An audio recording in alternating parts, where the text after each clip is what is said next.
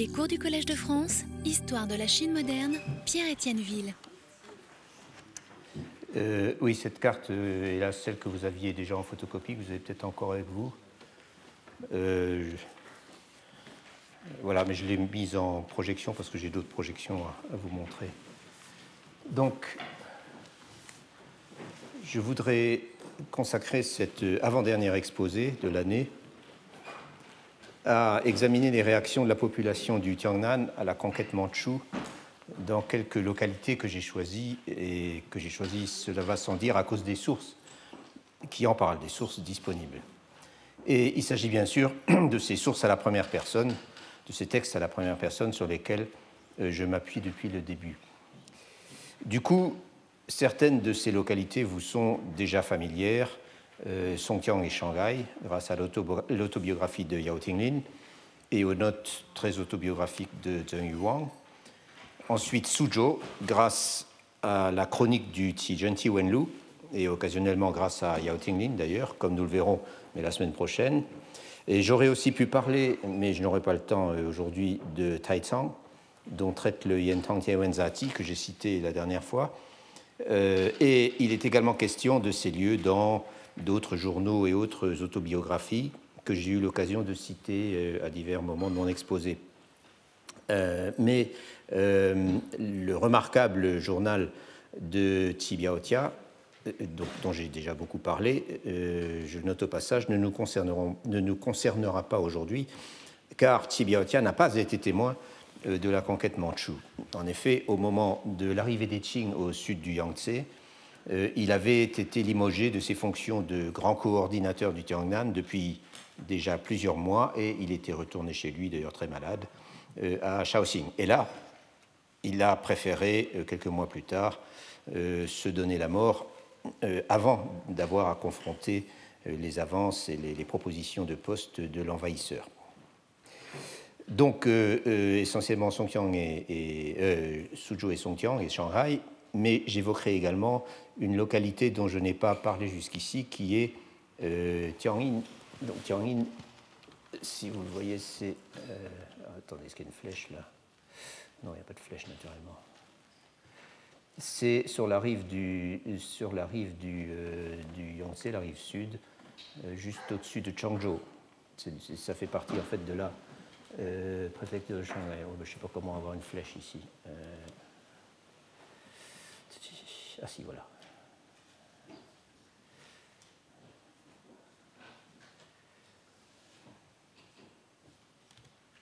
Voilà. Euh, ici, euh, voilà. ici. Le tableau général de l'invasion du Tiangnan par les Mandchous, euh, j'en avais donné les grandes lignes pendant mon premier cours de cette année.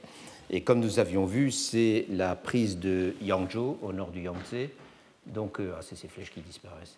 Donc, euh, Yangzhou, vous voyez, au nord du Yangtze, euh, qui,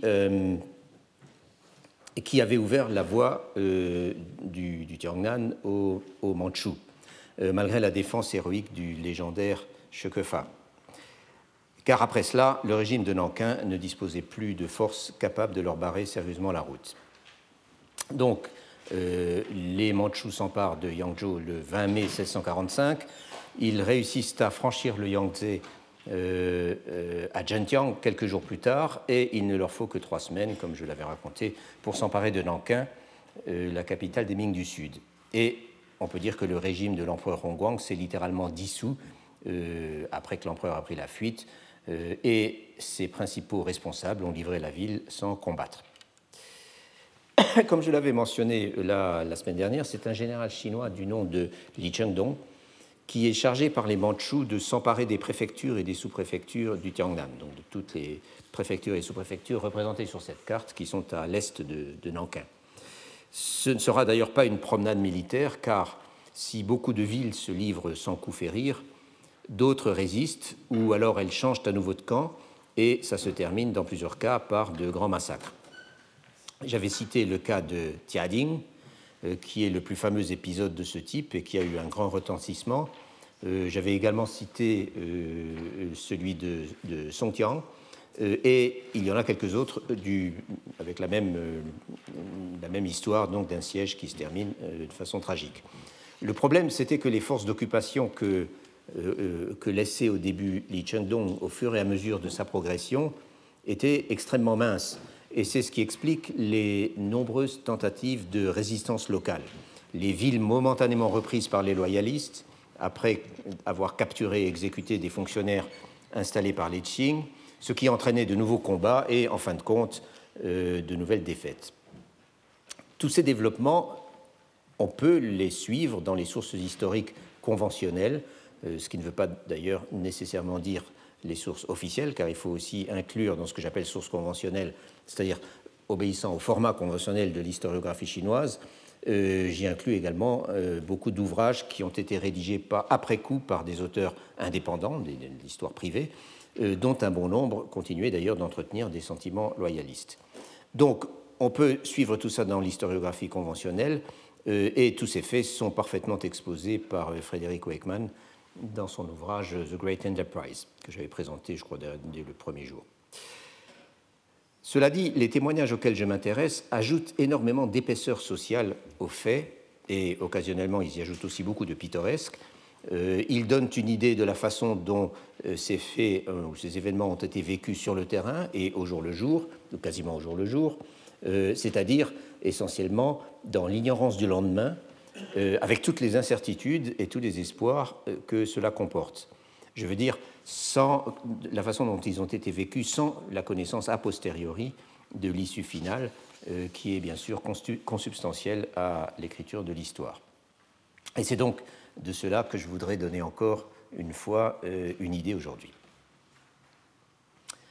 S'il est une chose qui est bien connue, en tout cas des historiens de cette période ou des gens qui s'y sont intéressés, c'est qu'un des facteurs qui ont été les plus déterminants dans l'attitude des populations du Tiangnan au moment de l'invasion mandchoue, ça a été l'ordre édicté par les Qing imposant à tous les Chinois adultes de sexe masculin d'adopter la coiffure de style mandchou, c'est-à-dire de se raser le devant du crâne et de porter la natte, sous peine d'exécution immédiate.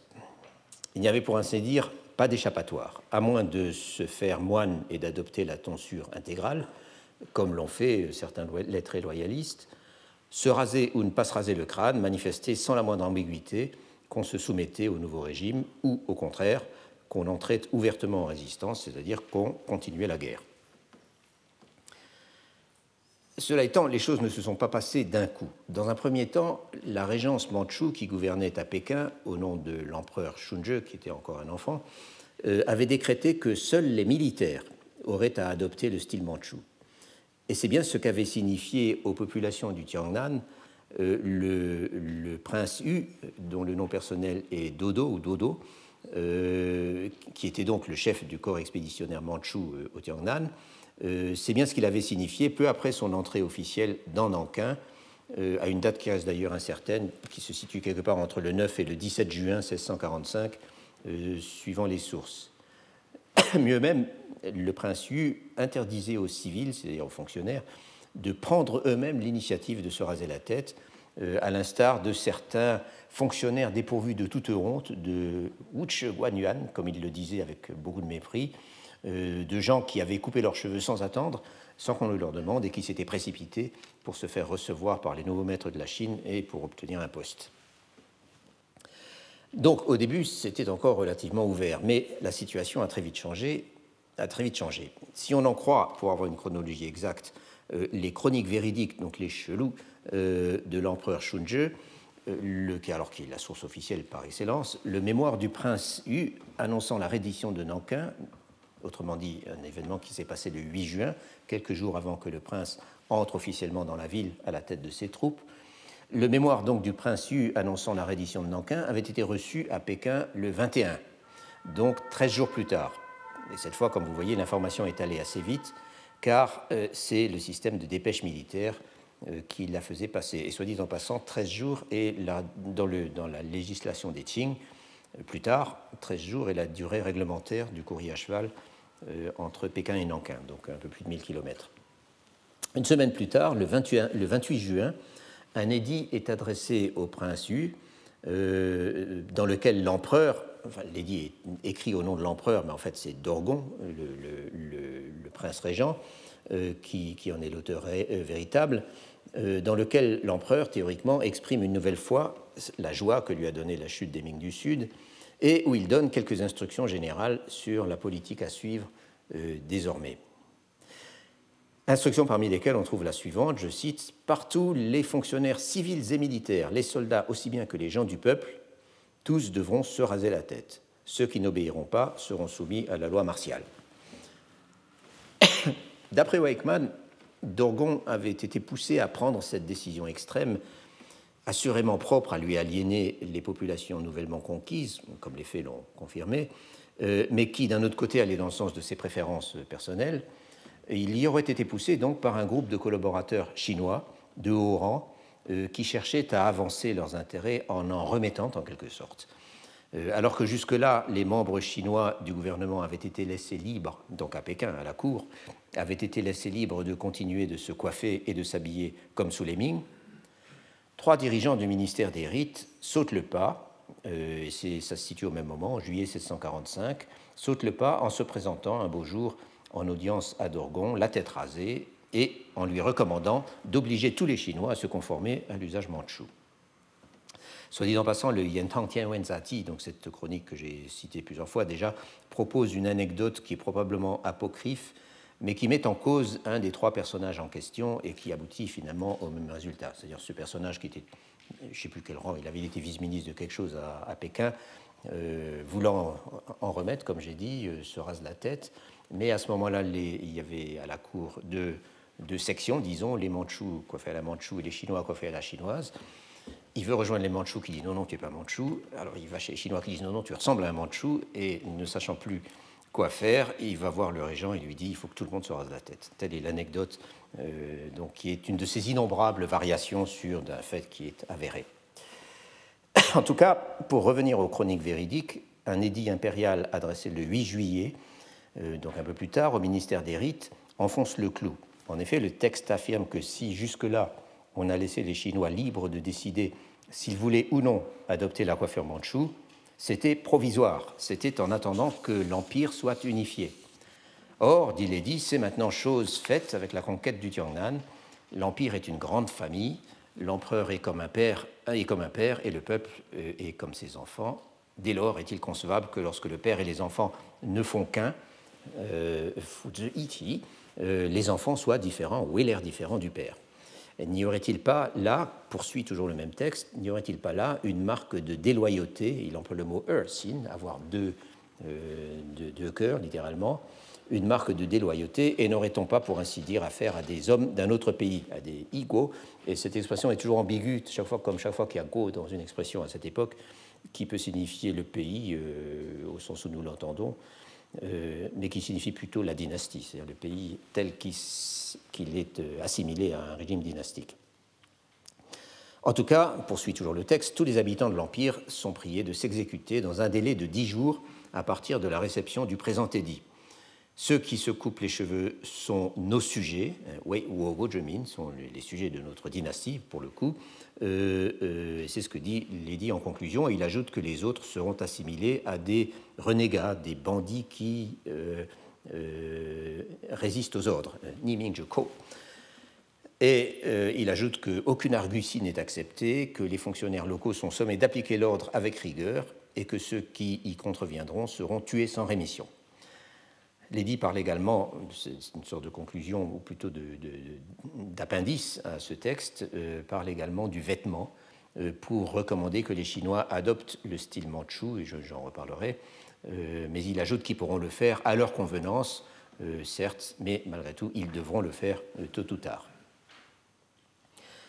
Ce qui est intéressant dans ce texte, qui était évidemment rédigé non pas par Dogon en personne, mais par un des, conseillers chinois qui l'entouraient, euh, ce qui est intéressant dans ce texte, c'est qu'il prétend que l'Empire est à présent une grande famille unie, alors qu'il n'en est rien.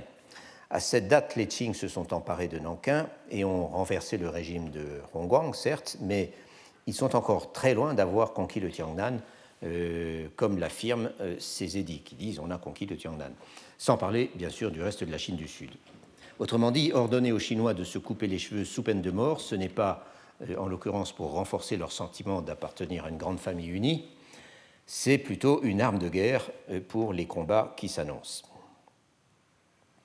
Je ne sais pas quand exactement l'édit du 28 juin, euh, donc le premier que je mentionnais, qui était destiné au prince Hu, quand exactement l'édit du 28 juin a été reçu à Nankin, probablement vers la mi-juillet. Mais ce qui est sûr, c'est que une des premières choses que euh, qu'étaient bien obligés de faire les magistrats affectés aux sous-préfectures du Tiangnan au fur et à mesure que les forces des Qing s'en emparaient. Une des premières choses qu'ils avaient à faire, c'était d'annoncer la nouvelle règle euh, aux, populations, aux populations. Et comme bien on pense, ce n'était pas facile à faire passer. Nous avons vu la dernière fois l'exemple de Liang, euh, on avait vu dans cet exemple comment le magistrat nommé par les Qing, qui vient prendre son poste euh, le 1er août 1645, ordonne aussitôt euh, que tous les habitants de la sous-préfecture se coupent les cheveux, se rasent le crâne, mais comment dans un premier temps, personne n'en fait rien parce que les loyalistes sont partout. Et ensuite, le processus va prendre bien plus que les dix jours accordés par le décret. et en outre, on avait vu dans le cas de Liang que, comme presque partout ailleurs d'ailleurs, c'est surtout dans les campagnes que la résistance contre l'ordre de se raser la tête euh, avait été vive à Liang, et on assiste un peu partout, euh, toujours dans cet exemple, à d'incessants combats entre diverses insurrections loyalistes d'un côté et de l'autre, le sous-préfet et la milice locale, contrôlée, comme nous l'avions vu, par des dépendants qui s'étaient révoltés contre leur maître, et surtout les contingents mandchous envoyés à la rescousse. Et c'est seulement à partir du mois de novembre donc euh, trois mois plus tard, seulement que euh, les villageois commencent à se plier à l'ordre, et encore pas partout.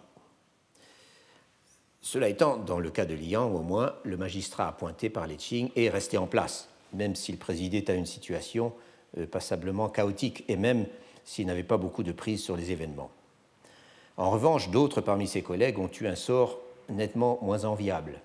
On les nommait dans une ville qui s'était rendue aux armées Qing sans résister. Ils arrivaient en annonçant l'ordre de tonsure. La population entrait aussitôt en ébullition et, à plus ou moins brève échéance, quelques lettrés loyalistes levaient l'étendard de la révolte, euh, et c'était l'insurrection, et plus d'un fonctionnaire nouvellement nommé y a laissé la vie. De tout ça, donc, je voudrais citer aujourd'hui un exemple particulièrement bien documenté, euh, qui est, comme je le disais, celui de Tianjin. L'exemple est bien documenté parce qu'à Tianjin, les choses ont très mal tourné. La population a décidé de résister au Qing, donc la ville a soutenu un siège de 81 jours. Euh, aucune des autres villes qui se sont soulevées n'a tenu aussi longtemps. Euh, et quand elle est tombée, finalement, les assiégeants se sont livrés à un massacre qui a continué trois jours durant. La saga des loyalistes de Tianjin, qui ont, comme le dit un commentaire dans un de ces textes que je vais tout de suite citer, qui ont gardé leurs cheveux et lutté par fidélité au Ming 80 jours durant, honorant le fondateur de la dynastie et les grands hommes de 17 règnes, donc les 17 règnes des Ming. Euh, donc euh,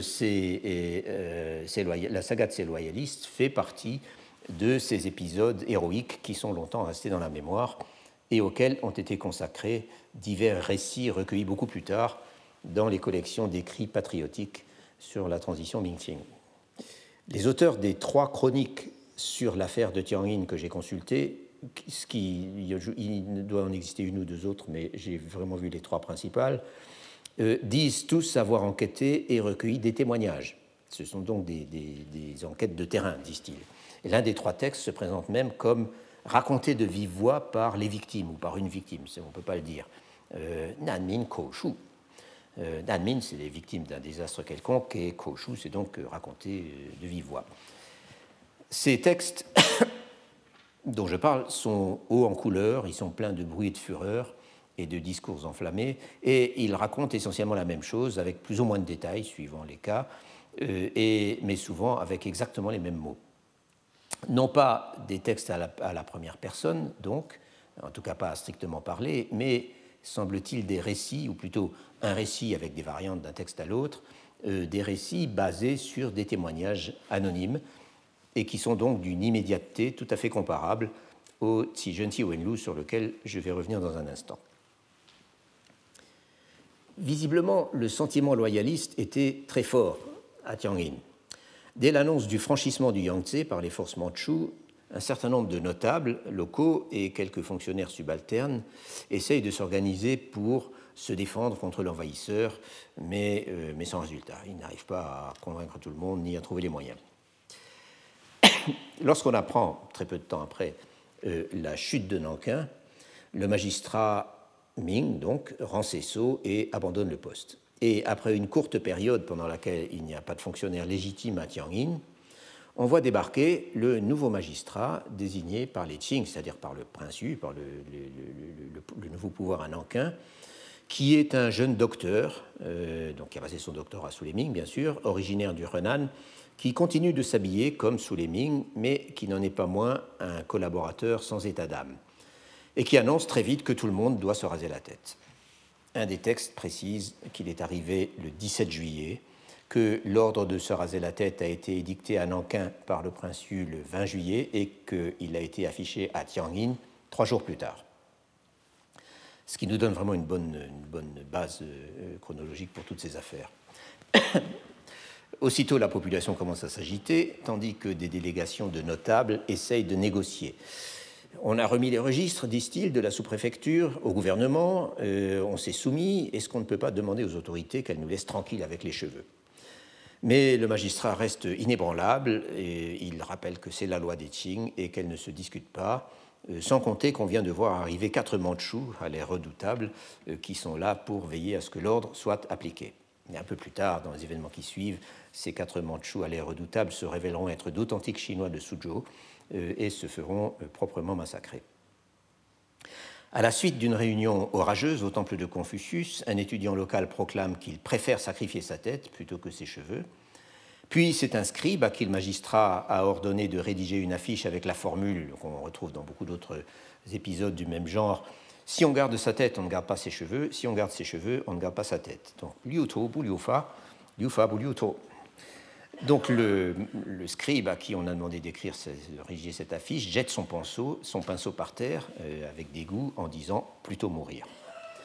Et le jour même, c'est le 23 juillet, un authentique soulèvement populaire part de la campagne avoisinante et submerge la ville.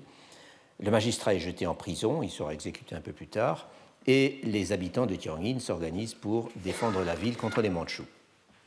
Et le reste, comme on dit, appartient à l'histoire, et il serait beaucoup trop long de relater les multiples incidents, euh, exploits et épisodes terribles qui ont marqué le long siège de Tianjin, sauf peut-être pour noter au passage, puisque je n'en ai parlé la dernière fois, que d'après l'une des sources, à un moment, pendant la durée du siège, les dépendants profitent du chaos pour se soulever contre leur maître dans les campagnes, les campagnes avoisinantes qui sont plus ou moins tenues par les forces euh, Qing. Et ce, soulèvement semble avoir eu tout à fait les mêmes caractères de violence et de radicalité euh, que dans les cas que j'avais analysés euh, donc la semaine dernière. D'autres villes du Tiangnan sont passées par des épisodes similaires avec des conséquences plus ou moins tragiques, mais il serait beaucoup trop long de citer tous ces exemples, euh, si intéressants soient-ils individuellement. La violence et la spontanéité des réactions locales à l'ordre de se couper les cheveux sont évidemment très frappantes, et je ne parle pas seulement du refus opposé par certains lettrés, pour qui la, loyauté envers le régime déchu était une question de principe, euh, appuyée sur des références classiques et historiques, je parle aussi des gens les plus ordinaires. Et à vrai dire, euh, ces réactions ne sont pas du tout pour surprendre. Ceux qui en ont parlé n'ont bien sûr pas manqué d'épiloguer sur le côté culturellement humiliant euh, de cette décision. Sous les Ming, les hommes d'âge adulte laissaient pousser leurs cheveux très longs.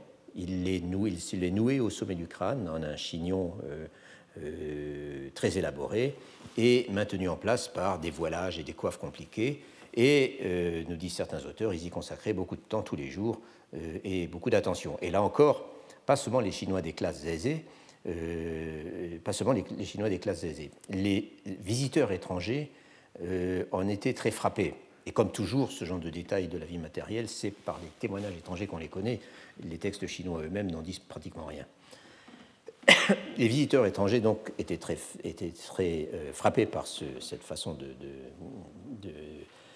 de se, de se, coiffer euh, des hommes euh, sous les Ming, et les missionnaires en particulier nous ont laissé plusieurs descriptions. Et par exemple, pour citer un manuscrit qui a été publié en traduction française euh, il y a une dizaine d'années et qui est toujours très précis sur les aspects de la vie matérielle, c'est un très bon observateur, euh, le jésuite espagnol Adriano de las Cortes, dont je vous ai mis la référence donc, de cette traduction euh, sur la feuille, qui a passé involontairement une année extrêmement pénible au Guangdong après avoir été victime d'un naufrage en 1625, euh, Las Cortés donc décrit les nombreuses sortes de bonnets que portent les Chinois, et je cite la traduction, pour couvrir leurs cheveux qu'ils portent longs, attachés et retenus dans des coiffes de résille noire ou dans d'autres coiffes blanches, faites d'un voile épais qui leur sert, comme aux femmes, à se couvrir et à s'orner la tête.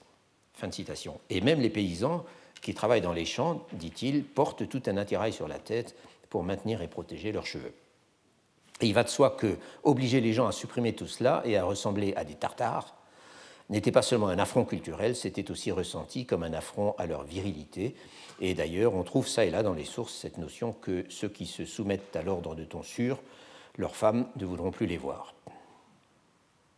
Certes, les Chinois ont, bien été obligés de s'y faire, et la tonsure et le port, de, le port de la natte sont très vite entrés dans les mœurs.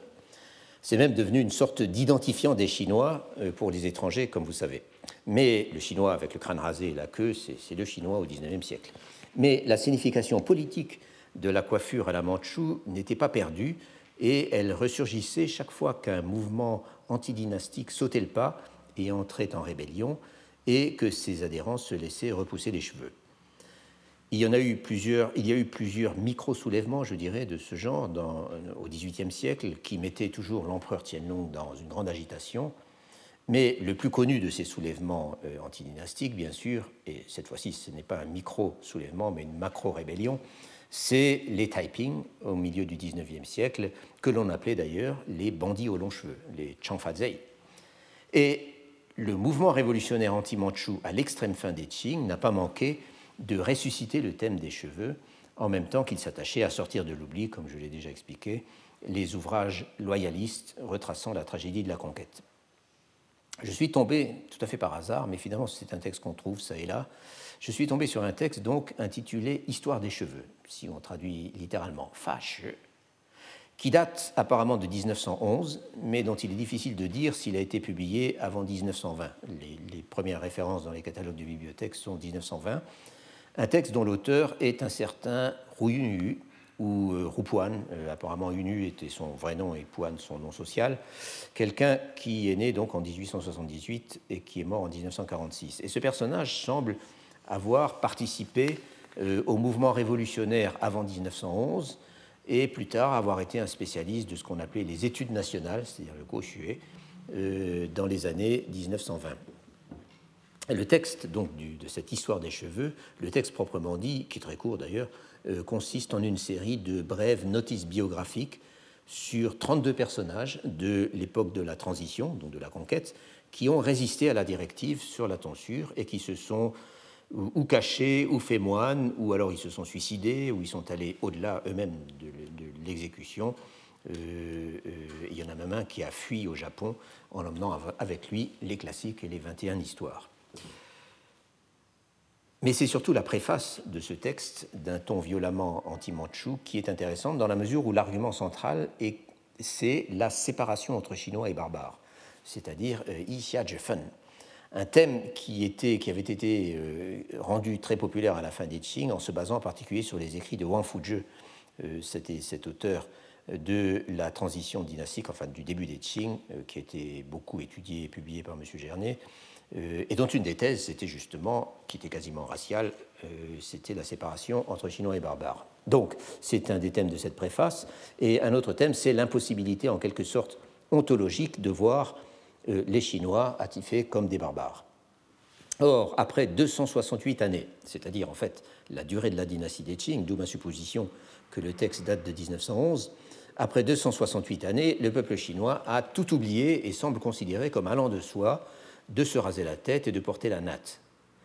L'auteur dit aussi, répondant à une objection euh, qu'on lui a peut-être faite ou alors qu'il fait pour y répondre, l'auteur dit aussi que se couper les cheveux, alors là il emploie l'expression non pas tito, tito comme, euh, comme euh, ailleurs, mais tienfa, c'est-à-dire se couper les cheveux à la façon moderne, porter les cheveux courts, ce n'est pas la même chose que de se raser la tête pour ressembler aux esclaves mandchous, c'est simplement, comme il dit, se conformer aux manières du monde. Et j'aime bien cette expression de son chetier jeton, c'est pour faire comme ailleurs dans le monde moderne.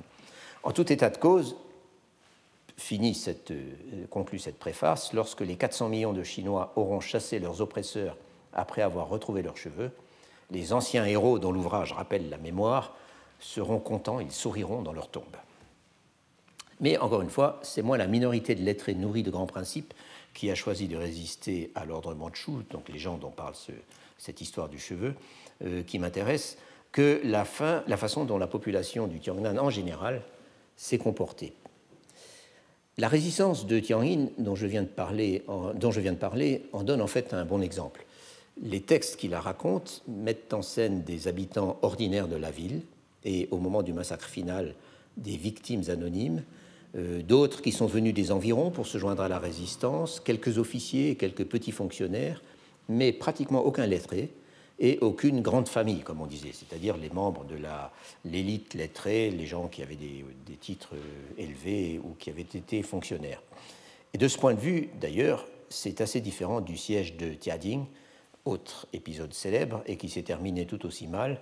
C'est assez différent du siège de Tiading, donc euh, analysé dans l'ouvrage de Denner Lines, dont je vous avais donné la référence, euh, où les chefs de la résistance étaient au contraire des personnalités en vue de l'élite lettrée. Cela dit, l'héroïsme de masse que décrivent les sources sur Tianjin, et dont il faut reconnaître qu'elles le décrivent de façon assez convaincante, cet héroïsme de masse n'a manifestement pas été la règle euh, pendant la conquête du Tiangnan. Ce qu'on a bien plus fréquemment, ce sont des épisodes de résistance en général plutôt brouillonnes, sur un arrière-fond d'aspiration peureuse de retour à l'ordre, et avec de brusques mouvements de panique et des explosions de violence sociale euh, comparables à ce que nous avons vu lorsque j'ai parlé des révoltes de dépendants. Et pour illustrer tout cela, je reviens donc euh, à mes chroniques à la première personne, ou en tout cas à l'une d'entre elles.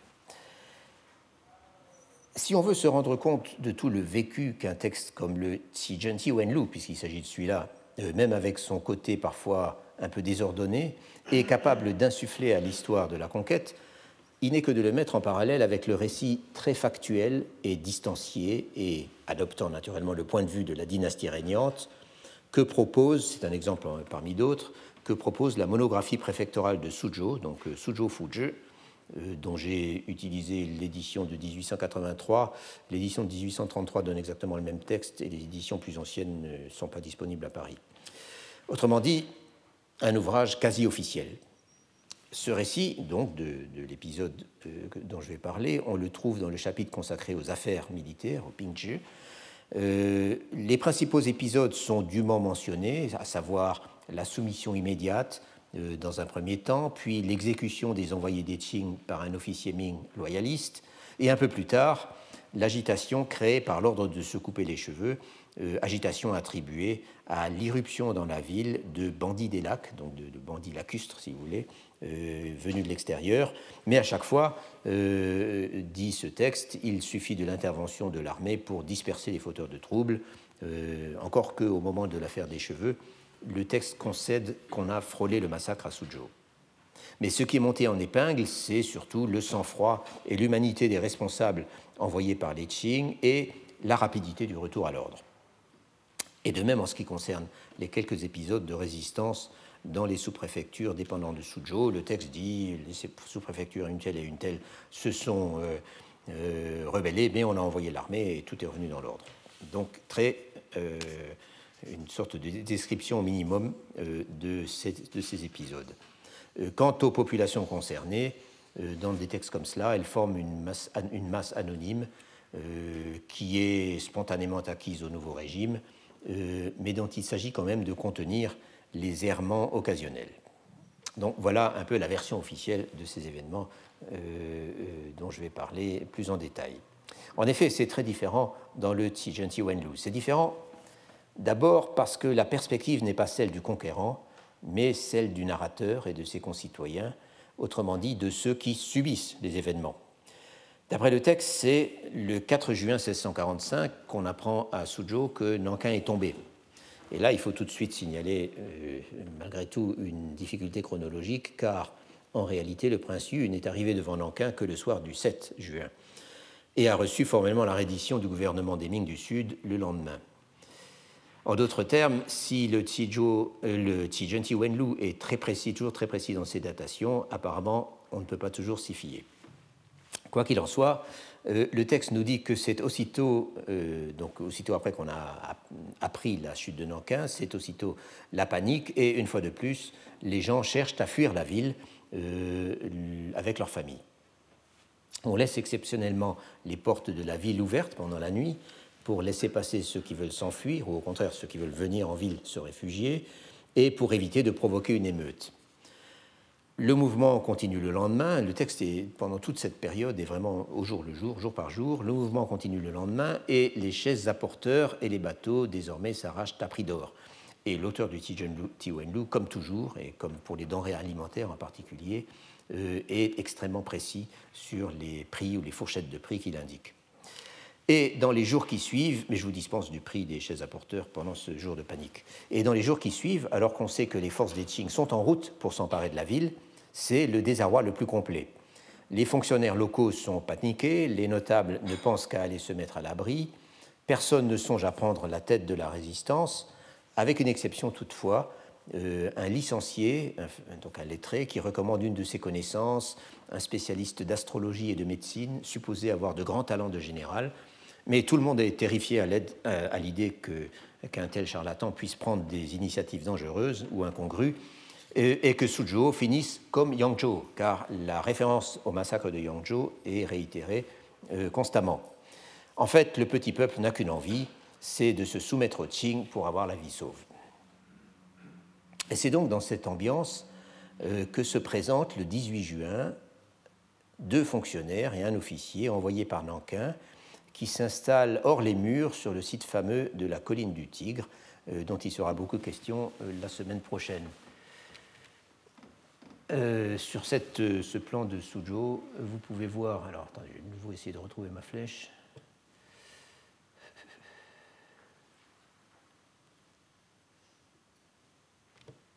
Voilà, la colline du Tigre se trouve en dehors de la ville, au nord-ouest. Le long du grand, euh, près du Grand Canal. Et c'est un site, euh, bon, enfin j'en reparlerai beaucoup la, prochaine fois. Donc ces personnages, ces trois personnages, s'installent sur le site de la colline du Tigre et ils réclament les registres de la préfecture. autrement dit, ils réclament une soumission formelle.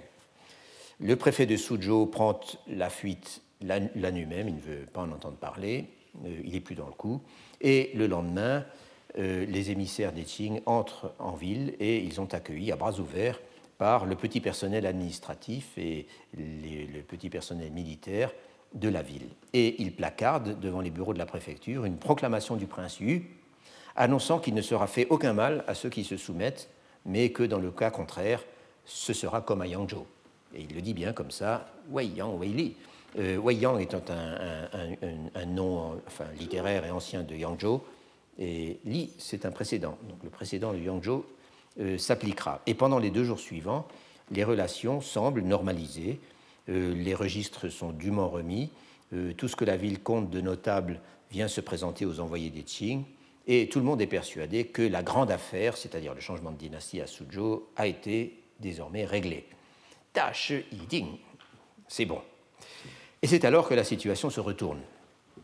Un censeur inspecteur des armées sous l'ancien régime des Ming, nommé Yang Wensong, ainsi qu'un fonctionnaire militaire, qui sont tous les deux donc loyaux au Ming, s'emparent par surprise de deux des émissaires de Nankin, sous prétexte de venir les féliciter. En fait, il, s'empare d'eux euh, et il les exécute. Le troisième a réussi à s'enfuir et il se précipite à Nankin euh, pour donner l'alerte.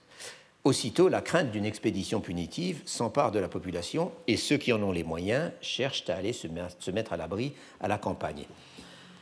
Yang Wensong n'en convainc pas moins les notables locaux d'organiser la défense de la ville, mais malheureusement, d'après l'auteur du texte, le personnage n'était pas du tout un patriote de valeur, c'était un escroc qui louchait en réalité sur le trésor de la préfecture. Et en effet, dès qu'on apprend qu'une force manchoue s'approche, en effet, il fait distribuer les fonds de la préfecture aux troupes, sous prétexte de financer la défense. Ils s'en réservent la plus grosse partie, pas moins de 10 000 taels, et dès le lendemain à l'aube, ils montent tous ensemble au bateau et disparaissent en emmenant l'argent.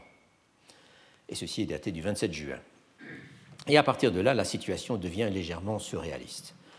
Quand les Mandchous arrivent un peu plus tard, le même jour, ils trouvent Suzhou en état de choc, euh, abandonné par ses troupes, portes ouvertes.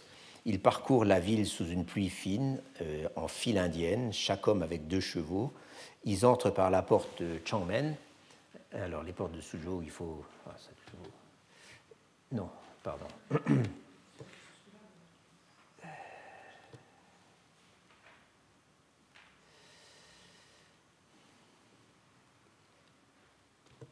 Voilà la porte de Changmen, qui est une porte très importante euh, qui donne accès par l'ouest depuis Nankin, justement. Donc, euh, ils entrent par la porte Changmen, euh, ressortent par la porte Lowmen, qui, qui, est de l'autre côté à l'est, puis continuent le long de la muraille jusqu'à la porte Fongmen, où ils sont par où s'était échappé Yang Wenzong, mais ils sont visiblement à sa poursuite, mais ils n'arrivent pas à le rattraper et se contentent d'incendier quelques bateaux et quelques maisons.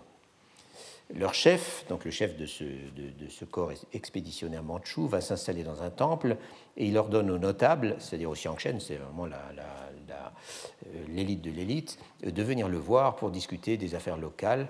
Et il fait afficher partout une proclamation où il cherche à rassurer les habitants. Le lendemain arrive un nouveau préfet et pour la première fois, les habitants de Suzhou peuvent voir un fonctionnaire chinois la tête rasée et revêtue de ce qu'on appelle l'habit d'archer, l'habit pour tirer à l'arc, c'est-à-dire tianyi, euh, autrement dit le manteau court et à manches étroites euh, porté par les Mandchous euh, quand ils sont à cheval. Mais la plupart des notables se terrent, malgré les efforts des petites gens pour les faire sortir de chez eux et les obliger à aller parler avec le général Mandchou.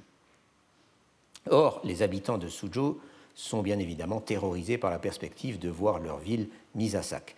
Et c'est pourquoi, après avoir saccagé les demeures de quelques-uns de ces notables récalcitrants, ils organisent, ils organisent eux-mêmes la reddition.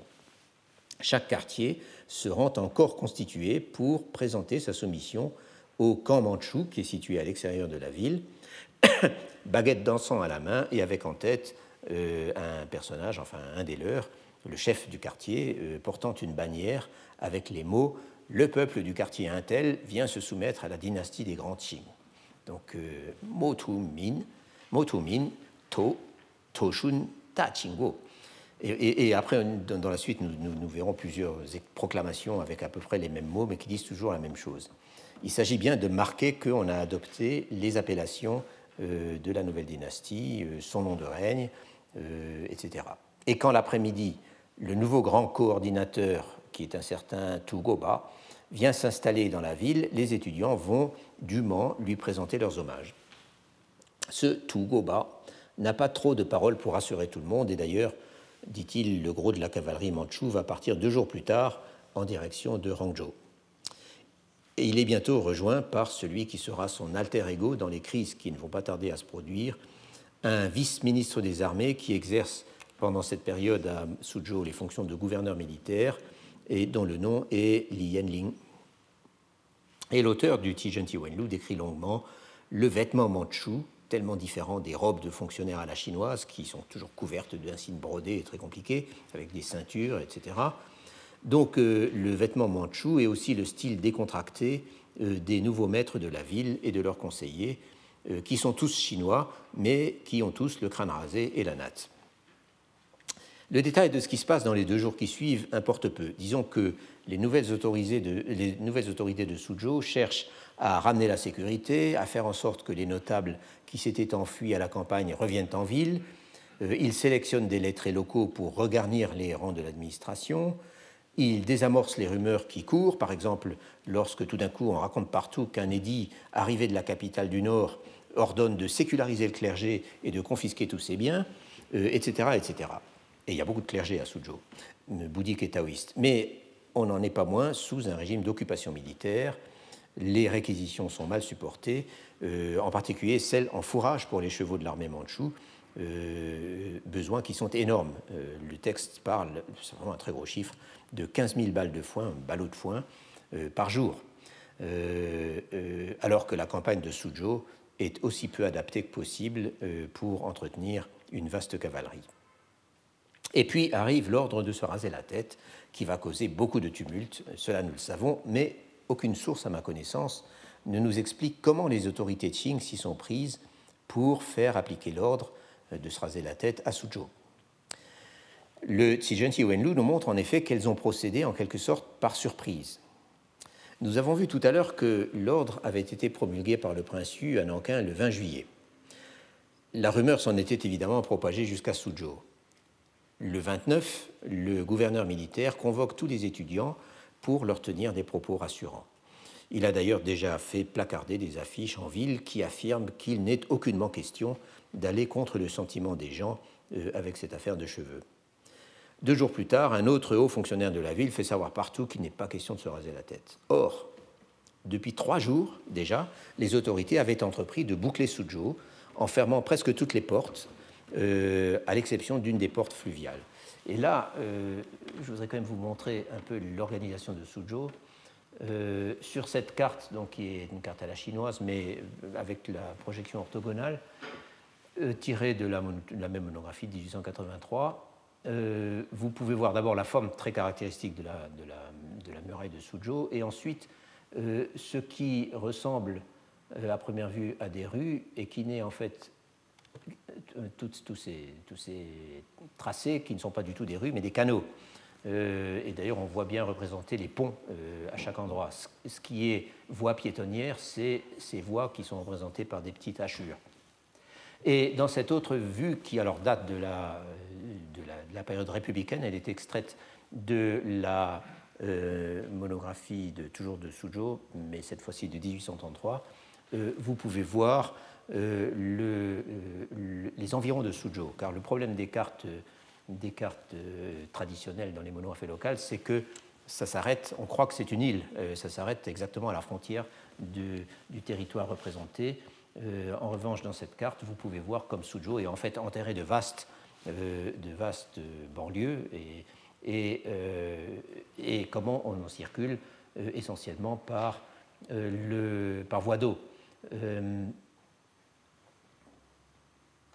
en particulier, vous voyez sur cette vue, et ça c'est très important, le Grand Canal, donc qui arrive du Yangtze et puis depuis plus loin, depuis Pékin, euh, qui arrive ici et qui contourne la ville par l'est, euh, par l'ouest et par le sud, avant de continuer plus au sud, juste vers Wutiang et puis vers le Zhejiang. Et, donc, une, partie des portes sont euh, constituées. Euh, bon, il y a des portes terrestres, euh, comme, comme, dans toutes les villes murées chinoises, et puis une partie sont en fait des portes fluviales avec des, des herses, je suppose, qui permettent de les fermer, mais qui permettent aux bateaux de circuler entre l'intérieur et l'extérieur de la ville. Donc, ce jour-là, les les portes sont fermées en dehors d'une des portes fluviales parce qu'il faut quand même faire entrer euh, les livraisons de riz. Et le 1er août, euh, on fait venir des troupes à l'intérieur des murs. Et le lendemain, 2 août, euh, toutes les portes sont cette fois-ci fermées et les soldats collent partout des affiches imprimées sur papier jaune qui ordonnent aux lettrés aussi bien qu'aux gens ordinaires de se raser la tête sous peine de cour martiale, autrement dit d'exécution. Et l'ordre est appliqué avec efficacité en dépit de quelques tentatives de résistance et d'un ou deux suicides, euh, de gens donc euh, de loyalistes qui, refusent. Les fonctionnaires récemment nommés par les Mandchous sont bien obligés de donner l'exemple, et, nous dit l'auteur, en l'espace d'une demi-journée, la ville a complètement changé d'aspect. Autrement dit, ses habitants ont complètement changé d'aspect. Et le jour suivant, le gouverneur militaire convoque tous les notables en audience pour s'assurer qu'ils euh, qu'ils se sont bien exécutés. Mais le mécontentement gronde et dès le lendemain, donc nous sommes maintenant le 4 août, Suzhou va être mise à feu et à sang pendant une journée entière. Mais en l'occurrence, ce ne sont pas les habitants de Suzhou qui se sont soulevés, ce sont des assaillants extérieurs qui ont réussi à forcer les portes de la ville. Ce sont de ces gens qu'on appelle, ou qui s'appellent eux-mêmes, euh, ce n'est pas très clair, des milices populaires, c'est-à-dire des minbing, euh, et que l'auteur décrit comme des énergumènes coiffés de turbans blancs qui se sont peints un point rouge sur le front et dont quelques-uns brandissent des étendards Ming. La population dresse des barricades à toutes les entrées de rue pour gêner la cavalerie manchoue, mais toujours suivant cette description du Tijunti Wenlu, mais c'est plus pour se protéger eux-mêmes que pour appuyer les insurgés. Le sentiment dominant, clairement, c'est la terreur et l'incertitude, bien plus que la haine de l'occupant. En fait, la cavalerie mandchoue ne se montrera pas, car les autorités se sont retranchées avec leurs troupes près de l'école préfectorale, et là, elles attendent que ça se passe.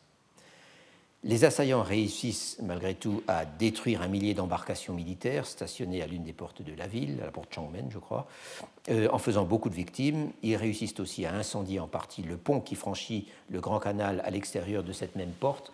Ce pont est en fait qui s'appelle euh, Tiao Tiao, donc pont suspendu, euh, est, visible sur cette carte, mais c'est trop petit pour que vous puissiez l'apercevoir, mais il y est bien. Et donc c'est un pont qui, qui joint deux bâtiments élevés et, qui euh, se trouve assez haut au-dessus du cours du Grand Canal. Donc ils en incendient une partie et, ils réussissent également, et ça c'est plus grave, à euh, faire brûler la plus grande partie des bâtiments officiels, enfin des bureaux de l'administration, euh, à l'intérieur de la ville. Mais en dépit de ces exploits, l'auteur nous dit qu'il a pu lui-même consulter, constater des visus que ce n'est, tous ces gens-là, ne sont qu'un ramassis de petites gens qui ne savent pas combattre et qui ne sont pas commandés. Autrement dit, qu'ils sont totalement incapables de prendre et de défendre une ville. Leur premier soin, apparemment, est de se faire servir à manger et à boire par les habitants qui sont bien obligés d'accepter leurs exigences. Et ça dure ainsi jusqu'au soir, avant qu'ils ne se retirent. Et on apprendra plus tard que tout était parti en fait d'une révolte des bandits d'un lac à proximité de Suzhou, et ce que ne montre pas bien ces, images que, j'ai apportées, c'est que Suzhou est littéralement, le, comment dire, l'interland de Suzhou est littéralement criblé de lacs plus ou moins grands, euh, où il y a une population classiquement de, pirates ou de pêcheurs dont on ne sait pas trop s'ils sont des bandits ou des pêcheurs. Et pendant la période de la transition, donc, il y a eu beaucoup de résistance partie de ces lacs. Et en, l'occurrence, euh, l'affaire de Suzhou est partie d'une révolte euh, des bandits d'un de ces lacs, le lac Chen, contre des troupes Qing. Euh, après que ces troupes ont capturé quelques meneurs et que cette révolte, tout à fait localisée, avait eu un écho inattendu. En d'autres termes, l'attaque était tout à fait improvisée.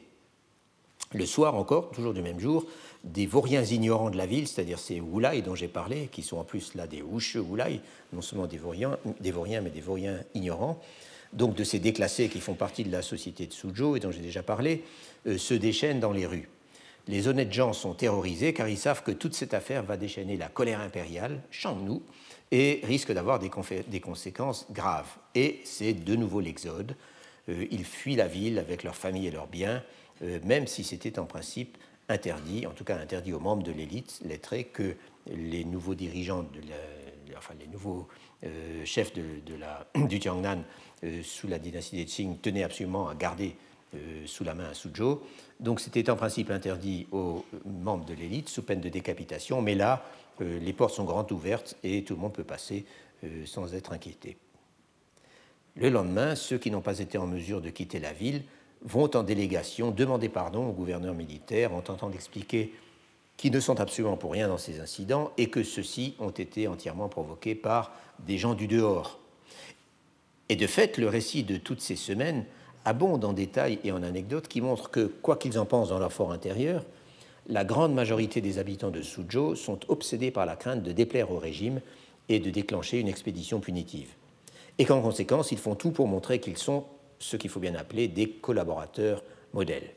Par exemple, euh, l'auteur note à un moment que pour rien au monde il ne se permettrait le moindre retard ou le moindre déficit dans les livraisons de foin pour les, cheveux, pour les chevaux dont je viens de parler, euh, les chevaux de la cavalerie manchoue, euh, alors que ces livraisons étaient euh, tout à fait extorsionnistes et considérées comme insupportables. Quoi qu'il en soit, à partir de là, pendant plusieurs semaines, on a pendant plusieurs semaines une situation tout à fait typique du Tiangnan pendant ces premiers mois de l'occupation manchoue. Je veux dire que la ville murée où l'administration a son siège est en guerre avec la campagne qui l'environne, ou vice-versa ou pour reprendre les termes de l'auteur, qui ajoute que c'est bien triste et bien préoccupant, l'intérieur et l'extérieur euh, se tiennent mutuellement tête. Wai Xiangchi. Dans le cas de Tianyin, c'était la ville qui brandissait l'étendard de la révolte euh, et la campagne qui était tenue par les armées Qing, alors que dans le cas présent, à Suzhou, c'est l'inverse. Et on rencontre en fait plusieurs autres exemples de l'une comme de l'autre configuration, si vous voulez le modèle Tiading et le modèle Suzhou. Et ce qui cristallise cette spatialisation de l'opposition entre loyalistes et collaborateurs, s'il faut parler en ces termes, c'est le fait que les villes, administratives, les villes administratives chinoises étaient solidement murées, qu'elles étaient donc faciles à défendre, faciles aussi à assiéger, mais difficiles à prendre. En tout cas, Suzhou va être en état de siège pendant un certain nombre de jours. Le récit est bourré de détails sur lesquels je suis bien obligé de passer, et régulièrement attaqué par des bandes venues de l'extérieur qui essayent de forcer les portes et qui réussissent à l'occasion. Et en même temps, certains quartiers à l'intérieur des murs continuent d'être en proie à la violence et au pillage.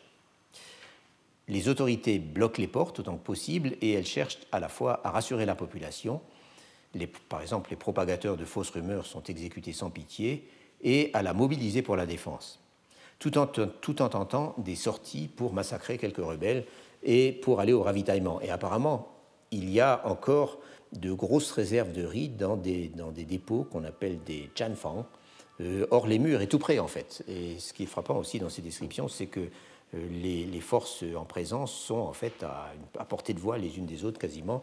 Et on peut voir du haut des murs les janfang où on va faire des sorties pour récupérer du riz, ou au contraire on les voit brûler.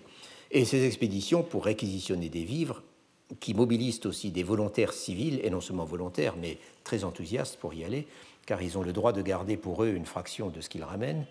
Euh, ces expéditions donc donnent lieu à force débordement et à force abus. Ce qu'on a en fait, et de plus en plus au fur et à mesure que le temps passe, c'est une situation dans laquelle la ville pille allègrement son environnement avec la bénédiction des autorités et au nom de la défense. Cinq jours après la première attaque, le 9 août donc, arrivent des troupes qui viennent depuis Nankin et qui ne sont en fait pas affectées à Suzhou, mais elles sont de passage et elles elles s'attaquent aux insurgés euh, euh, pendant deux ou trois jours, euh, aux insurgés qui continuent de beaucoup s'agiter dans les faubourgs de Suzhou. Et surtout, elles en profitent pour se livrer trois jours durant à d'innombrables pillages et d'innombrables déprédations. Il y aura encore un autre épisode similaire, donc mettant en cause l'armée mandchoue, encore que moins dévastateur un peu plus tard, mais ce qui est sûr, c'est que quelques trois semaines après le début des incidents, le problème des cheveux continue plus que jamais de cristalliser l'opposition entre l'intérieur et l'extérieur de Suzhou. Tout le monde s'est rasé la tête à l'intérieur de la ville, alors que, hors les murs, la plupart des gens n'en ont rien fait. Et non seulement cela, mais à l'intérieur des murs, les autorités veillent jalousement à ce que la tonsure soit soigneusement entretenue. Et lorsque quelqu'un se fait prendre avec une tonsure qui n'est pas aux normes, euh, il est arrêté, garrotté et paradé en ville mais quand même pas exécuté, alors que c'est ce qui est arrivé euh, aux nombreux imprudents qui se sont risqués à pénétrer dans Suzhou sans avoir la tête rasée et qui se sont fait attraper. Il semble en effet assez clair que, malgré la fermeture des portes et le contrôle militaire très strict, il y avait beaucoup de circulation, plus ou moins clandestine, euh, entre l'intérieur et l'extérieur de la ville. L'auteur du Ti Wenlu, dont je rappelle que nous ne savons pas le nom, mais dont la personnalité euh, quand même transparaît assez bien à travers le texte, euh, laisse paraître une attitude très pragmatique par rapport à la question des cheveux. Comme il le dit à un moment, je cite, Ces gens qui ne veulent pas sacrifier leurs cheveux et qui à la place perdent la tête, c'est vraiment ce qu'on appelle être incapable de raisonner. Autrement dit, ils sont bêtes. Et ce n'est pas que cet auteur soit indifférent au sort des Ming et à la destruction d'une bonne partie de, la culture qu'il représentait, et tout le texte le montre, ni qu'il semble avoir une affection particulière, contrairement à certains collaborateurs, euh, pour les nouveaux hommes forts euh, qui donc ont été envoyés à Suzhou par, les Qing, encore que ces, hommes forts semblent l'impressionner par leur efficacité. Simplement, il accepte les choses comme elles viennent et on est, on ne peut plus loin de la passion loyaliste de Zhou Tingying, l'auteur du Lai Tiang Benmo dont j'ai parlé la dernière fois, euh, pour qui, si vous vous en souvenez, ceux qui gardaient leurs cheveux continuaient d'appartenir à la race humaine alors que les autres étaient comme des chiens et des porcs. Quoi qu'il en soit, à partir de la fin du mois d'août, les attaques sur Suzhou se sont momentanément calmées, les contrôles se relâchent quelque peu et les habitants de Suzhou sont autorisés à sortir de la ville pour se procurer quelques denrées et aussi pour essayer de retrouver et de ramener en ville les membres de leur famille dont ils avaient été séparés euh, par les combats et qui avaient été en particulier livrés aux brutalités des soldats mandchous. Et l'on voit ainsi revenir à Suzhou des groupes de femmes en piteux état. Un peu plus tard, vers la mi-septembre, les autorités procèdent à un recensement très strict euh, des habitants de la ville euh, qui leur permettra dans les semaines suivantes de mobiliser tout le monde, notables et étudiants en tête, euh, pour divers travaux de réparation des défenses de la ville, donc de la muraille, et pour monter la garde aux portes. Et peu après, au même moment, le 15 septembre, l'auteur nous dit qu'il franchit les portes de Suzhou pour la première fois depuis une quarantaine de jours. Et ce qu'il voit alors lui serre le cœur. Ce n'est pas un désert, au contraire, quand il débouche dans les faubourgs au-delà de la porte Changmen, si je comprends bien ce qu'il dit, c'est plein de chahuts et de femmes. Euh, il emploie l'expression fun roi, xuan nao. Xuan nao, c'est effectivement du chahut, enfin beaucoup d'agitation. Euh, fun roi, c'est le maquillage des femmes et par implication, ça désigne les chanteuses, autrement dit les prostituées. Autrement dit, c'est un peu le, un peu le chahut des femmes, euh, dans, ces, marchés donc, qui se trouvaient juste au-delà des portes de Suzhou. Mais cela dit, tout est en ruine, euh, ce ne sont partout que des décombres, euh, les boutiques sur les marchés ont presque entièrement brûlé, et l'auteur voit partout la même chose au cours de ses pérégrinations hors de Suzhou pendant les deux jours suivants. Et il est très précis sur la liste des endroits par lesquels il passe, que j'aurais pu repérer sur une carte de l'époque euh, mais je ne l'ai pas fait. En tout cas, c'est à partir du début octobre, donc deux mois après la mise à exécution de l'ordre sur la tonsure et la première attaque des rebelles contre Suzhou, c'est à partir du début octobre que les signes d'une certaine normalisation commencent à se multiplier. Le 2 octobre 1645, le gouverneur Tugoba s'installe en grande pompe dans ses nouveaux locaux, euh, qui sont en l'occurrence une somptueuse résidence qu'on a réquisitionnée pour l'occasion, car comme je l'avais signalé, les anciens bureaux du gouverneur avaient été incendiés pendant les fameux événements euh, du début d'août. Et pour la première fois, on peut voir Tugoba dans ses vêtements d'apparat, avec chapeau, ceinture, euh, tous les insignes, etc., alors que jusque-là, on ne l'avait jamais vu qu'en habit manchou, en uniforme de campagne en quelque sorte. Sous les Ming, Tugoba était un officier militaire, mais à présent, on lui a donné un rang élevé dans le sens aura, c'est donc un haut fonctionnaire civil et d'une manière plus générale, euh, une administration civile stable, justement, avec du personnel régulièrement appointé depuis la capitale et non pas comme avant des recrutés locaux, euh, commence à se mettre en place. Euh, et par ailleurs, les relations avec les lettrés se font, semble-t-il, d'après ce qu'on aperçoit dans le texte, plus confiantes. Le 16 octobre, la libre circulation est rétablie aux portes de Suzhou et c'est de nouveau la cohue comme au bon vieux temps. Euh, des affiches placardées partout annoncent la valeur des nouvelles monnaies émises par le gouvernement d'Iching depuis Pékin, etc., etc. À cette date, comme le rappelle le texte, toutes les villes du Tiangnan qui étaient entrées en rébellion au moment de l'ordre sur la tonsure ont été reprises. Kunshan, Taizong, Songjiang, d'autres encore, et en dernier lieu, celle qui a résisté le plus longtemps, euh, c'est-à-dire Tianjin. On peut donc considérer la conquête du Tiangnan par les Qing comme achevée, et cela même s'il y aura encore beaucoup de complots et de mouvements de résistance, et même si les exigences et l'arrogance des militaires vont continuer pendant de longues années de dominer la vie de la région. Et ça, c'est une chose que j'avais euh, exposée assez en détail euh, il y a deux ans. J'ai peut-être été un peu long sur tout cela, mais il m'a semblé que, à moins d'entrer si peu que ce soit dans le vif de la narration, et encore une fois, j'ai omis énormément de détails et d'épisodes, il aurait été difficile de suggérer à quel point une source comme le Tijunti Wenlu permet de jeter un regard complètement différent euh, sur, sur des événements qui ont eu une importance considérable dans l'histoire du Tiangnan et de la Chine impériale tardive en général, et dont le déroulement est par ailleurs relativement bien connu. Disons que des textes comme celui-ci, et comme quelques autres, comme le Yentang Tianwenzati, donc que je n'ai donc pas le temps d'aborder aujourd'hui, mais finalement ces textes sont pas si nombreux que cela, donc ce genre de texte nous représente l'histoire comme expérience vécue et non pas simplement comme un enchaînement d'événements euh, déterminés par des logiques repérables, euh, par les stratégies des principaux acteurs, etc. etc. Cela, donc l'histoire comme enchaînement d'événements avec sa logique et avec euh, l'action des principaux, des principaux acteurs, cela, pour donner un exemple, c'est ce qu'on trouve représenté de façon magistrale et en outre très vivante dans le récit de la transition Ming-Qing qui a été compilé par Wakeman dans son grand livre euh, à partir d'une multitude de sources et de travaux. Wakeman, justement, replace clairement l'épisode de Suzhou euh, dont je viens de parler dans le contexte de la stratégie suivie par les chefs de la résistance anti-Qing, plus précisément euh, par les chefs de l'alliance de milices populaires, de bandits des lacs, de lettrés et d'officiers loyalistes euh, qui tentaient alors de s'organiser autour de Suzhou et de Songjiang. Et cette contextualisation est totalement absente du Tijunti Wenlu. Dans un texte comme celui-là, comme le Tijunti Wenlu, ce sont juste les événements bruts apparaissent vus depuis l'intérieur de Suzhou. Mais ces deux mois à Suzhou, rapportés au jour le jour dans le Tijanti Wenlu, où il couvre je ne sais combien de pages, Wakeman les résume en une dizaine de lignes, euh, où tout est télescopé et où on perd complètement la texture des événements. Et pour y revenir, s'ils représentent l'histoire comme expérience, ces textes dont je parle, c'est bien sûr parce qu'ils sont à la première personne les journaux, ou au moins certains d'entre eux, les autobiographies, comme celle sur laquelle je vais revenir tout de suite, représentent par définition l'histoire euh, comme expérience individuelle. Tel était par exemple le cas du, journal de Tibiaotia, qui est une magnifique source historique, mais une source où le segment d'histoire que l'on peut apercevoir est limité à tout ce qui touche un individu.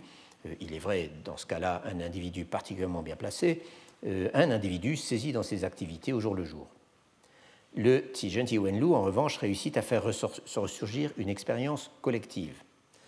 Du moins, c'est ce qui me semble, et c'est bien pourquoi j'ai finalement consacré beaucoup de temps à ce texte qui n'a par ailleurs rien de particulièrement remarquable sur le plan de l'écriture ou de la composition, euh, ni d'ailleurs des idées qui, y sont exprimées.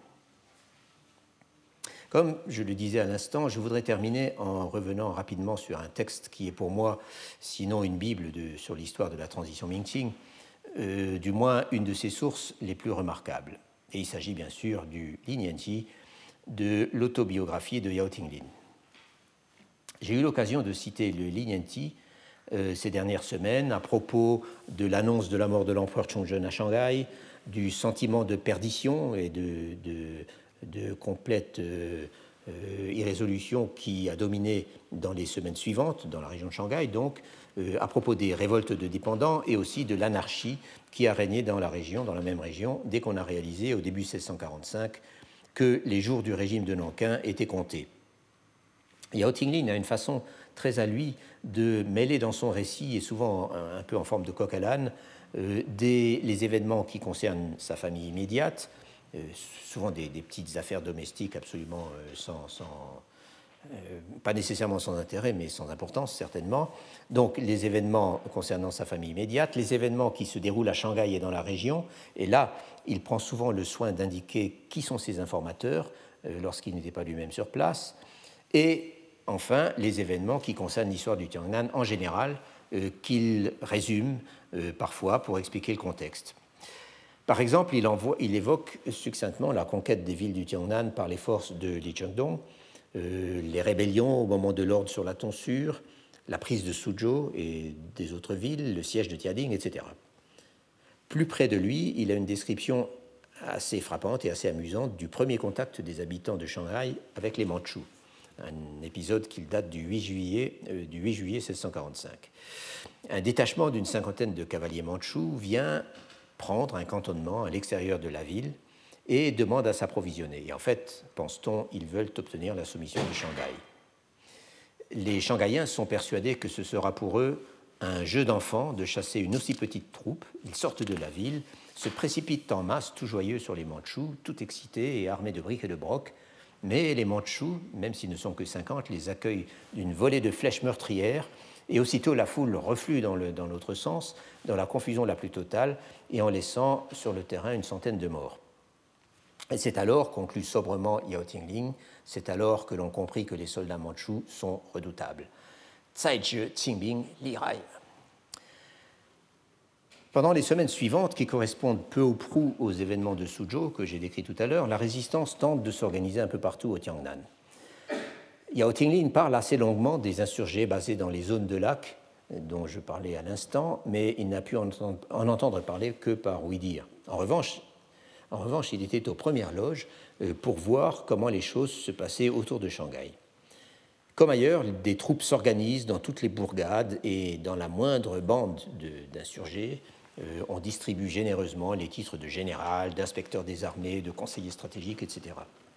À Shanghai, c'est un certain Pan Gongchuan, qui est le descendant d'un illustre, haut fonctionnaire euh, originaire de la ville, qui prend la tête de la défense avec le titre d'inspecteur des armées, c'est-à-dire Tianjun, ce qui désignait normalement un censeur euh, envoyé en mission pour surveiller,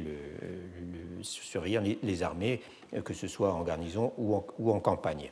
Donc il se donne le titre d'inspecteur des armées, il passe en revue les troupes, promulgue des ordres, inspecte les défenses et semble très content de lui-même. Mais il prendra la fuite dès que les Qing approchent. À Zhoupu, la bourgade à l'est de Shanghai où Yao Tingling réside à ce moment, dont j'ai déjà plusieurs fois parlé, la défense est prise en main par des personnages qu'il décrit comme des gens violents, euh, euh, qui, sont, qui doivent être des potentats locaux, comme on dit, mais il ne les définit pas très bien euh, socialement. en tout cas, ces gens font les choses très sérieusement. Ils s'équipent, ils entraînent leurs hommes et ils se livrent à un racket bien organisé des marchands locaux pour financer le tout. Mais dans ce cas particulier, ceux contre qui il faut se défendre, ce sont surtout les pillards qui profitent de l'anarchie générale, euh, bien plus que les Mandchous. La prise de Shanghai par Li Chengdong intervient un peu plus tard, le 14 octobre 1645, trois semaines après la prise et la mise à sac de Songjiang dont j'avais dit un mot la dernière fois. Quelque temps plus tôt, les Qing avaient envoyé à, Shanghai un lettré membre d'une famille locale, lui aussi un personnage qui s'était rendu à eux au moment du siège de Yangzhou, donc nettement avant, et que le prince Yu avait gratifié d'un titre honorifique. Cet individu s'était donc présenté à Shanghai, le crâne rasé et portant l'habit manchou, à manches courtes, trônant dans une chaise à porteur et accompagné d'une escorte devant les Shanghaïens ébahis. Ils n'avaient jamais vu quelque chose comme ça. Et avec apparemment, il était arrivé avec apparemment l'intention de rallier la ville aux Mandchous. Mais en voyant qu'il y avait des loyalistes partout, il n'avait pas insisté. Mais à présent, la ville est soudainement cernée par la cavalerie ennemie, par les forces de Li Zhedong, qui va s'en emparer après quelques heures de combat et qui va la mettre à sac euh, comme d'habitude. Mais en fait, il n'y a pas grand monde à l'intérieur des murs, hormis les soldats supposés les défendre, les, forces donc de ce, de ce, de ce Pan Gongtuan qui s'est enfui, mais ces, soldats sont restés et ont combattu. Donc, euh, hormis ces soldats et quelques personnes euh, pauvres euh, qui n'avaient pas les moyens de prendre la fuite préalablement. Et là, je signale au passage, Yao Tingling insère un passage, quelques lignes assez intéressantes sur la tactique habituelle de Li Chengdong, lequel jouait toujours de la surprise. Il annonçait je vais à tel endroit et puis en fait il allait à un autre, etc. Euh, et dont les troupes ne font pas de quartier et pillent systématiquement les villes dont elles s'emparent. Et c'est bien pourquoi tout le monde a fui Shanghai après avoir appris la chute de Songjiang. Pour leur part, Yao Tingling et les siens ont trouvé refuge sur une colline à quelques kilomètres de Zhoupu, d'où ils essayent de se tenir au courant de ce qui se passe. Et c'est un jour où Yao Tingling a été envoyé faire des achats au bourg, peut-être deux mois plus tard, qu'un grand bruit, comme un mur, un énorme mur qui s'effondre, euh, survient tout d'un coup et fait croire à tout le monde que l'armée des Qing est arrivée. Da Qing Dao Le, ils disent tous. Tout le passage qui suit est une description extrêmement réaliste euh, et assez amusante de la confusion qui régnait dans tout le voisinage et de la façon dont les Qing ont fini par imposer leur, leur présence. Quand on entend dire que l'armée arrive, c'est bien sûr la panique. Toutes les familles prospères du coin s'empressent de déployer au-dessus de leur demeure des étendards portant les mots Sujets soumis des grands Qing deuxième année Shunju. Cette fois-ci, c'est Tatsing Shunju Ernien Shunmin. En fait, le bruit avait été causé, enfin le bruit, ce gros bruit qui avait affolé tout le monde, avait été causé par la fermeture de la porte du bourg, qui apparemment était une bourgade murée, comme il y en avait beaucoup dans cette région. Mais, nous dit Yao Tingling, cela faisait deux mois que les gens s'affolaient au moindre bruit, justement, notamment au milieu de la nuit. Et pourtant, les marchands les plus riches du coin étaient allés apporter des présents abondants et de l'argent à Lijiangdong, à Shanghai, pour l'assurer que Zhou était absolument soumis au Qing. Il n'y avait donc pas de raison d'avoir peur et rien ne s'était en effet passé depuis deux mois. Mais toute cette région à l'est de Shanghai restait malgré tout très volatile. Des loyalistes, même si Zhou euh, prenait ses assurances, des loyalistes qui refusent de se couper les cheveux ont réussi à s'emparer d'une bourgade euh, et, à en, attaquer deux autres euh, le long de la côte, donc un peu plus à l'est, et tout cela s'est terminé par une expédition punitive des forces de Li Chengdong et par un bain de sang. Mais pendant quelque temps, les habitants des bourgades et des villages environnants ne savaient plus sur quel pied danser. Depuis l'occupation de Shanghai par les Qing, chacun avait collé sur sa porte une affiche avec les caractères sujets soumis des grands Qing, Da Qing Shunmin. Mais dès qu'on entendait dire que les rebelles loyalistes approchaient, on se précipitait pour arracher les affiches. Et ensuite, on les recollait. De toute façon, tous sans exception se sont rasés la tête. Yao Tinglin, lui, qui était encore un adolescent, qui venait de laisser pousser ses cheveux et de les nouer en chignon, est épouvanté à la vue de ceux qui se sont rasés la tête, qui se sont rasés le crâne et qui ont, dit-il, perdu leur forme et leur couleur. Il résiste quelque temps, il se cache, mais ce qu'il convainc de sauter le pas, c'est qu'on a appris que la maison familiale dans le, bourg de Jopu a été pillée de fond en comble par des, par des brigands, et il lui faut donc revenir en ville avec sa mère pour se réinstaller. Et donc, il ne le dit pas, mais c'est ce que le passage implique, il lui faut se raser le crâne comme tout le monde. Et tout de suite après, immédiatement après, Yao a quelques lignes extrêmement rhétoriques dans lesquelles il proclame que ça y est, on a basculé dans un autre monde. Et je cite ces quelques lignes, ou plutôt je les cite de nouveau, euh, avec quelques changements, euh, car je les avais déjà mentionnés il y a deux ans. Euh, je les cite parce qu'elles forment, me semble-t-il, une conclusion assez appropriée à mon exposé d'aujourd'hui. Je cite donc. À partir de là, c'est une nouvelle dynastie qui a administré les choses. À partir de là, la destinée du pays a changé de main. À partir de là, on a porté la natte et le vêtement à manches courtes. À partir de là, on a vu des riches être néanmoins des gens de peu et des gens de peu être néanmoins des nobles. À partir de là, on a entendu des mélodies barbares sur les frontières, le chalumeau du Nord jouer la nuit sous la lune, là je ne suis pas tout à fait sûr de la traduction, et partout, là j'en suis sûr, on s'est mis à fumer du tabac. À partir de là, le langage est devenu plus rapide et on a élagué dans le protocole. C'est un autre monde et l'on ne reviendra pas à la vieille situation. Et c'est alors qu'on a dit deuxième année de Shunje. Et c'est donc de ce nouveau monde que je parlerai la prochaine fois, en sautant par-dessus trois décennies qui ont été passablement troublées pour le Tiangnan, et aussi en passant sans transition de l'obscure bourgade de Shanghai où Yao Tingling habitait avec sa mère en 1645 à la ville de Suzhou, toute splendeur retrouvée et honorée de sa présence par l'empereur Kangxi en personne. Mais notre principal et surprenant informateur sera toujours Yao Tingling. Je vous remercie. Retrouvez tous les contenus du Collège de France sur www.colège-2-france.fr.